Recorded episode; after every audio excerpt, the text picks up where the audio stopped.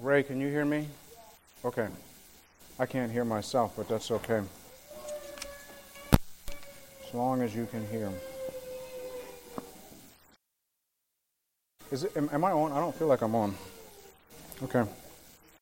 All right. Only God is good, but that's okay. Got it.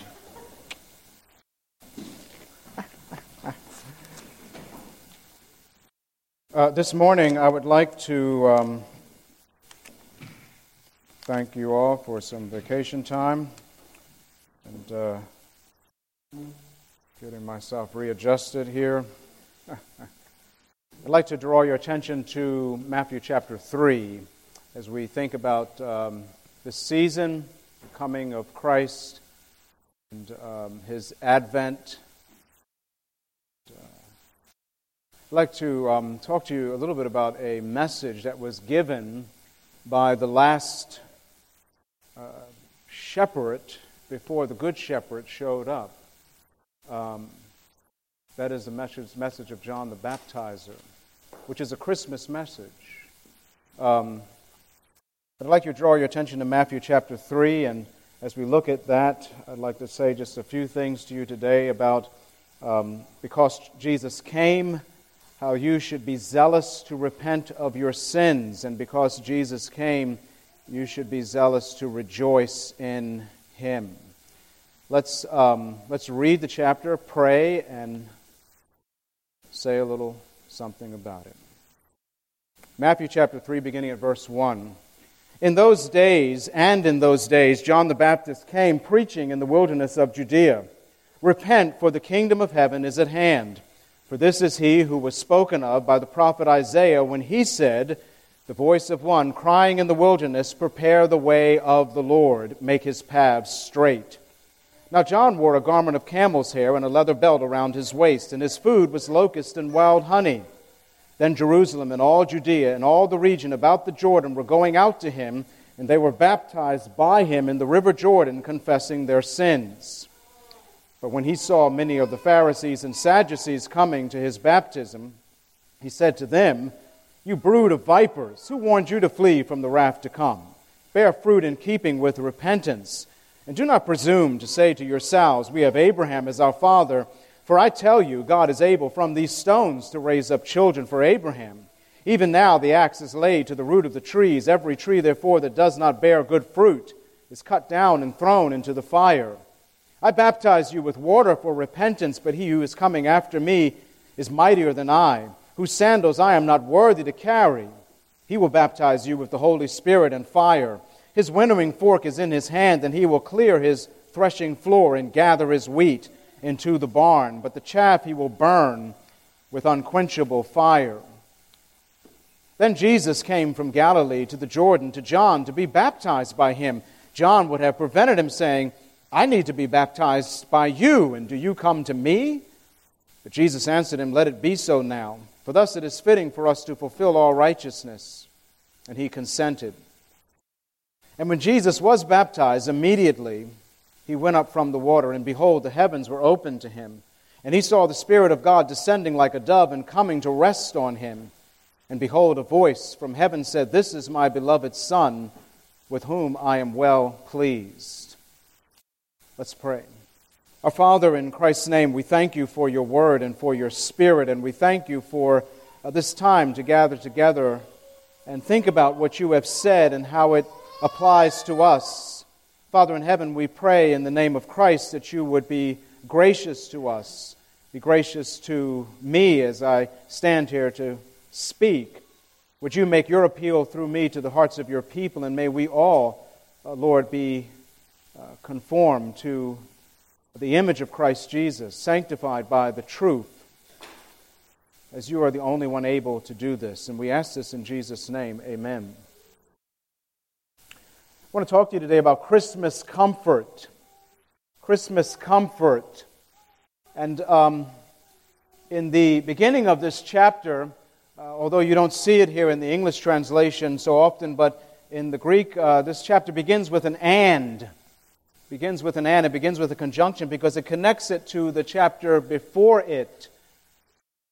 In those days, and in, in those days looks back to Uh, chapter 2, verse 1, in the days of Herod the king.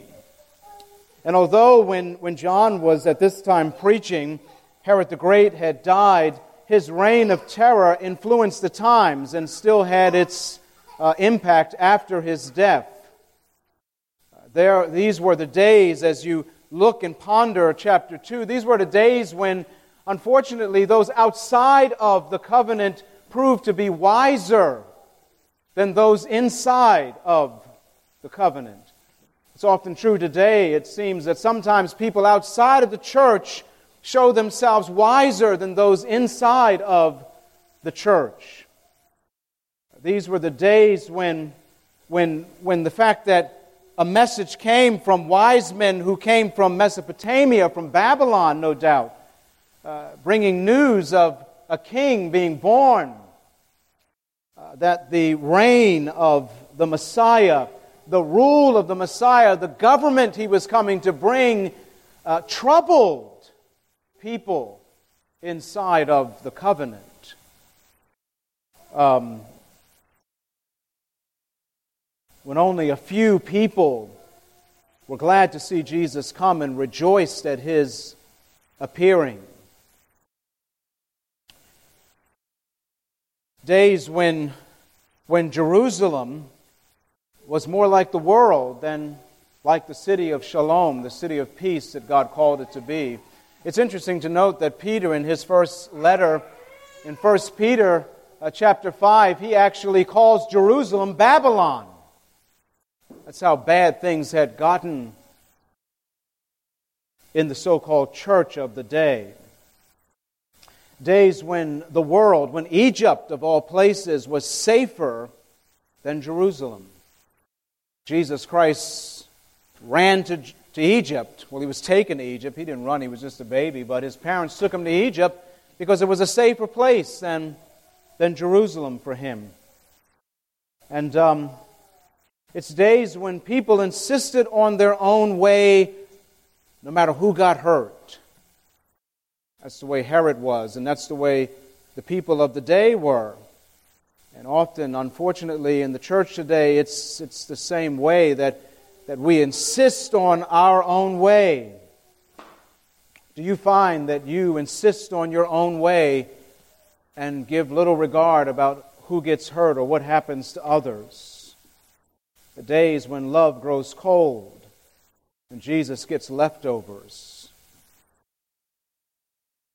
The church in our day is so similar. Often leaders and pastors become dangerous people, unsafe around children and unsafe around vulnerable people.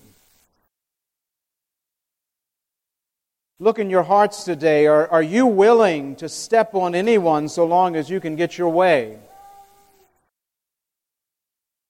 Do you eh, find yourself ignoring the authority of God's word when, when Herod looked in the scriptures to find when the child was to be born, he tried to manipulate reality, tried to manipulate providence regardless of what God said, do you find yourself ignoring what God says in His Word, not taking it seriously?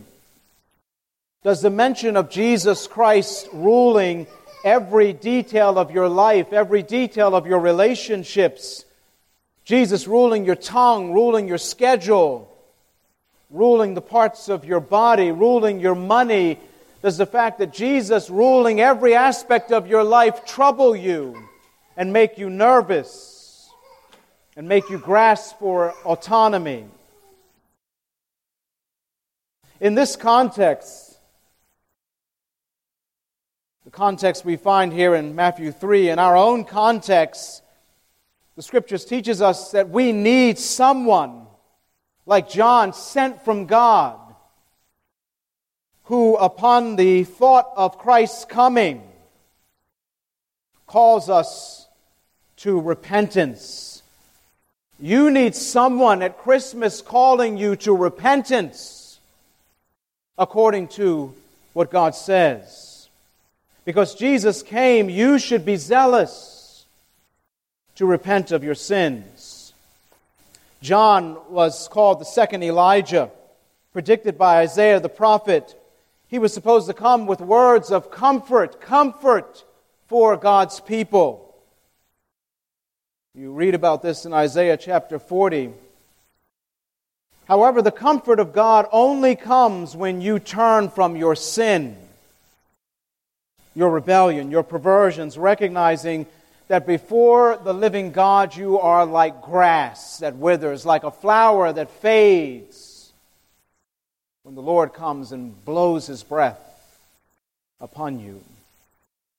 John says, Repent, for the kingdom of heaven Jesus' advent meant his reign was coming.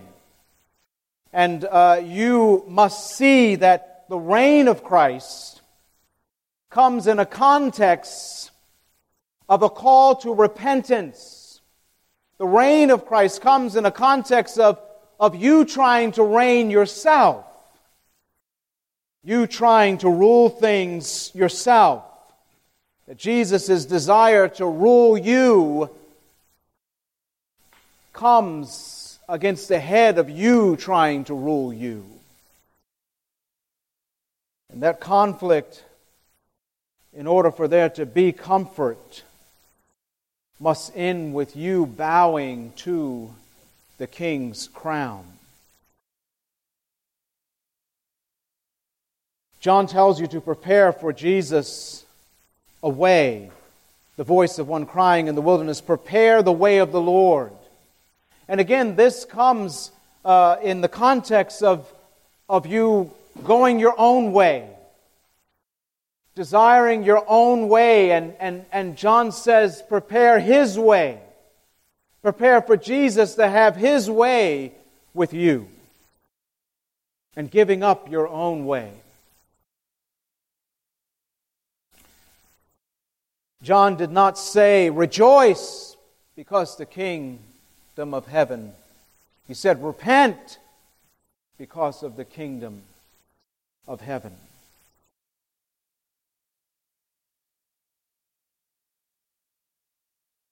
John came in the garb of Elijah to call God's people of Israel back to God. At the first Noel, you find this message after 400 years of prophetic silence you find God speaking and saying, Repent, because the king has come. That's what we need. That's what you need. Repentance.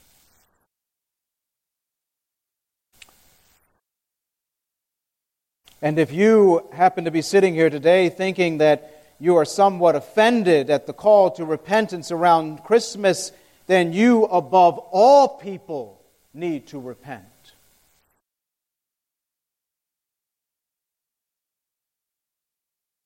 That is what John told the Pharisees and Sadducees in verse 7, who came to him thinking that they had no need for this baptism.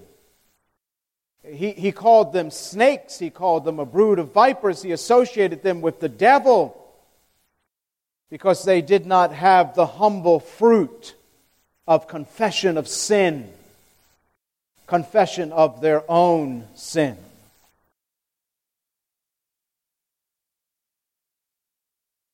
Do you pray for your leaders to repent? Do you pray that you would repent of your own sin? Do you find um, yourself more bothered by other people's sin than about your own sin? Do you find yourselves confessing other people's sins to God and to others more than you find yourself confessing your own sin to God and to others?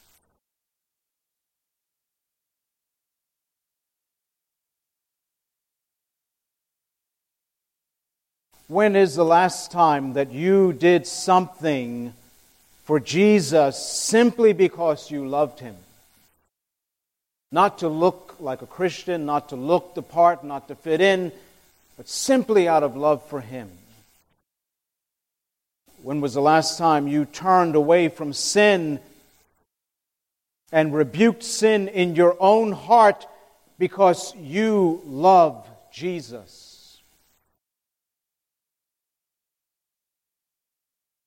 If hell is the only reason that you turn from sin, that's something to note. Because the Bible calls us to love God because He first loved us.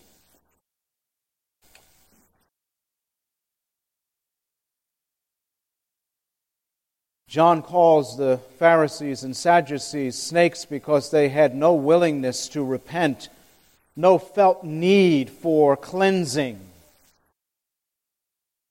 God wants you to bear fruit that proves repentance. God wants you to change your mind about the way you think about, about Jesus ruling every single detail of your life. Every single part of your body, every single penny of your money. God calls you to repent. Change your thinking about every single thing. The Pharisees thought they could rest in their pedigree. We're children of Abraham. They thought they could rest in their history. We've got a, a history as a people, as a whether as a church or whatever it might be. Because of their proximity to the things of God. They were Pharisees after all. They were Sadducees. They were close to the things of God. And John said that stones, dead stones, had more promise to God to be children of Abraham than those who had no felt need for cleansing, no felt need for change. That the life of a Christian is a life of ongoing repentance, ongoing change, ongoing confession of your sin to God. The Bible says, Blessed are the poor in spirit, those who realize that, that they're bankrupt spiritually without Jesus. Blessed are you who mourn over sin. Those are the ones, you are the ones who mourn over sin, your own sin.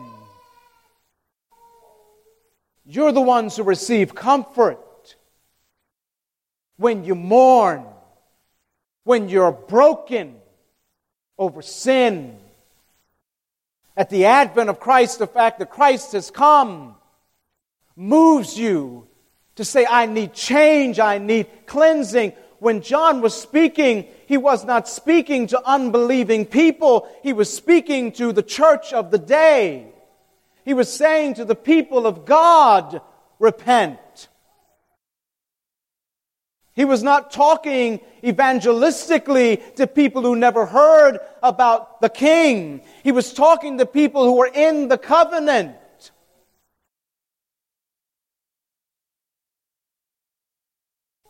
The message of comfort is preceded in this passage by the other side of the message the message of terror, the message of horror, the message of the Christ, the King, coming with an axe to cut down trees and burn folk. That's exactly what Jesus did in AD 70 to his own people. He got rid of the sacrificial system. He burnt the temple to the ground and said, I'm done. It's over. I'm moving on. The king comes with, with an axe because he has come to, to reveal his glory, his mercy, his grace, his slowness to anger, his wounds. And the Pharisees and the Sadducees said, We don't need it. We don't want it. But the king not only comes with recompense, he comes with reward. The prophet Isaiah said, He will tend his flock like a shepherd. He will gather the lambs in his arms, he will carry them in his bosom, and gently lead those that are with young. because he comes to reveal his glory to the world. Because Jesus came, you should be zealous to rejoice in him. To these waters where people were confessing their sins, people were owning up to their rebellion, to these waters where you put off hypocrisy and put off pride and pretension, to these waters where you renounce your evil and your lust. To these waters, Jesus came. And he came with healing in his wings. He came like someone in need. He came like a guilty one. He came like one confessing sin. He came to a baptism for sinners. And John would have us know and remind you that Jesus does not need to be baptized. Jesus does not need anything. Jesus does not need anyone. Jesus is the mighty one. He is the holy one. John is not even worthy to pick up his sandals. And you have to see Jesus that way that you have no business in his presence, no business belonging to Him, no business offering Him the most menial service because He's the holy, holy, holy God, the everlasting God, the creator of the universe, standing in baptismal waters for sinners. He comes to identify Himself with your sin. He comes to identify yourself Himself with your rebellion and your perversions. He comes when you come confessing. He comes standing right next to you, owning your sin, owning your rebellion, your perversions. The Holy One,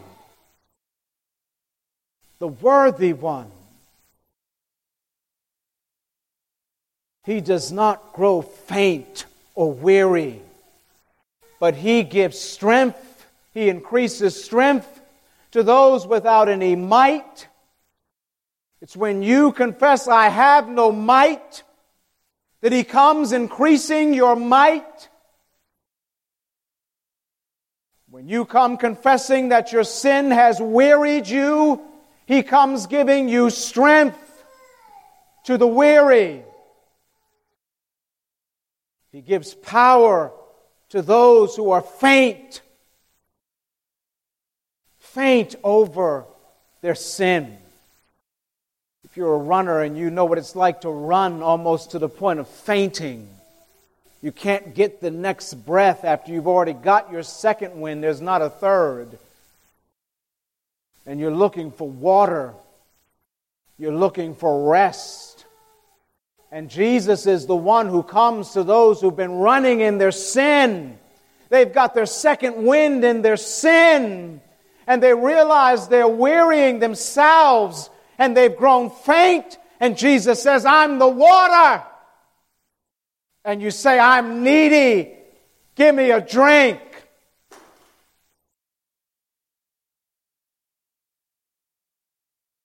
Because he comes to these waters to fulfill all righteousness, it says. He comes with a reward, the reward of God's own righteousness. He comes to identify himself with your sin and take your sin and give you righteousness by which you can stand in the most horrifying place of all, face to face with God. And because of his righteousness, you can stand and look God in the face and hear him say, Well done, good and faithful servant. He comes with healing in his wings. He comes with Christmas gifts. He comes with Christmas comfort. He comes with forgiveness. Just like heaven was open to him, you come to Jesus, heaven is open to you. Just like the Spirit was given to him, you come trusting in him, the Spirit is given to you. Just like the voice from heaven said, You are my beloved Son. In him, your Father says, You're my beloved Son. You're the one I approve of. You're the one I'm well pleased with. Because of owning sin and rejoicing in Him.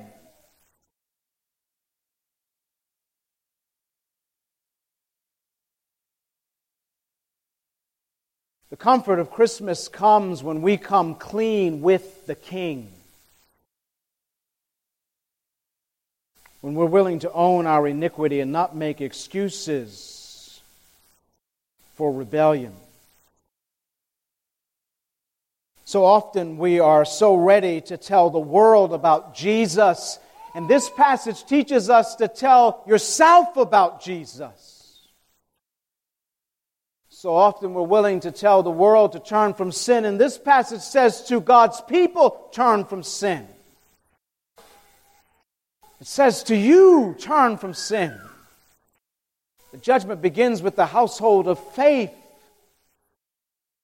And God calls us to repentance. The Bible says to the Israel of the day, it says, the name of, the, of God is blasphemed among the Gentiles and Paul says, because of you who know, but don't demonstrate by actions that you know, actions of repentance. David uh, said, after being purged and after being washed, he expected to hear joy and gladness. God will restore to you the joy of his salvation when you repent then, and the sense is then and only then, are you in a position to teach transgressors God's ways. Remember, it was the Samaritan woman who went running from the well, and she didn't say, Come and repent. She said, Come meet a man who told me all I had done. The message began with her, and then it flowed out from her. The message this Christmas must begin with us in our sin, repenting ourselves and being in a position to let everyone else know there's bread to be found, to be had in the Father's house. So, Christmas comfort begins with Christmas cleansing given by Christ. And as we come to the waters, as it were, to confess sin and to deal with our own iniquity, then, then the healing waters of Christ flow over us, flow over our soul, giving us joy, knowing that in our sin and in our rebellion and in our in our iniquity, you've got someone standing with you. You've got an advocate. We sang about him. We've got an attorney, a defense attorney who's willing to speak up for you. When you come running to God with your sin, Jesus says, I've washed him. I've washed her. She, he has been plucked from the fire. They belong to me. Look at my wounds, Father. They're mine. Forgive, wash, cleanse, renew. Don't ever let the message of repentance be lost on you. It's not simply the initiating message, it's the ongoing cry of the kingdom that the king has come. Come and turn from sin every single day. Our hearts need constant turning back to God, constant turning away from sin. Let Christmas comfort fall on you by confession of sin. So, what we turn to now, the corporate confession of sin, as we look to God and look to the Lord's table. And if you don't know the Lord this Christmas, why not meet Him? Why not come to Him? Don't stand as a Pharisee, as a Sadducee, thinking, I'm okay. You're okay. If you haven't come to Jesus, you're not okay. You need cleansing. You're created in His image. You're made to be like Him. And you can't be like Jesus apart from Jesus washing you, cleansing you, filling you, renewing you. Let's come and confess to Him. Together, let's confess. O oh, my Savior, help me. I am slow to learn, prone to forget, and weak to climb. I am in the foothills when I should be on the heights. I am pained by my graceless heart and prayerless days, my poverty of love, my sloth in the heavenly race, my sullied conscience, my wasted hours, my unspent opportunities. I am blind while the light shines around me. Take the scales from my eyes, grind to dust my heart of unbelief. Make it my highest joy to study you, meditate on you, gaze on you, sit like Mary at your feet, lean like John on your breast, appeal like Peter to your love, count like Paul all things but dung. I believe, help my unbelief. In the name, work, and person of Jesus Christ. Amen.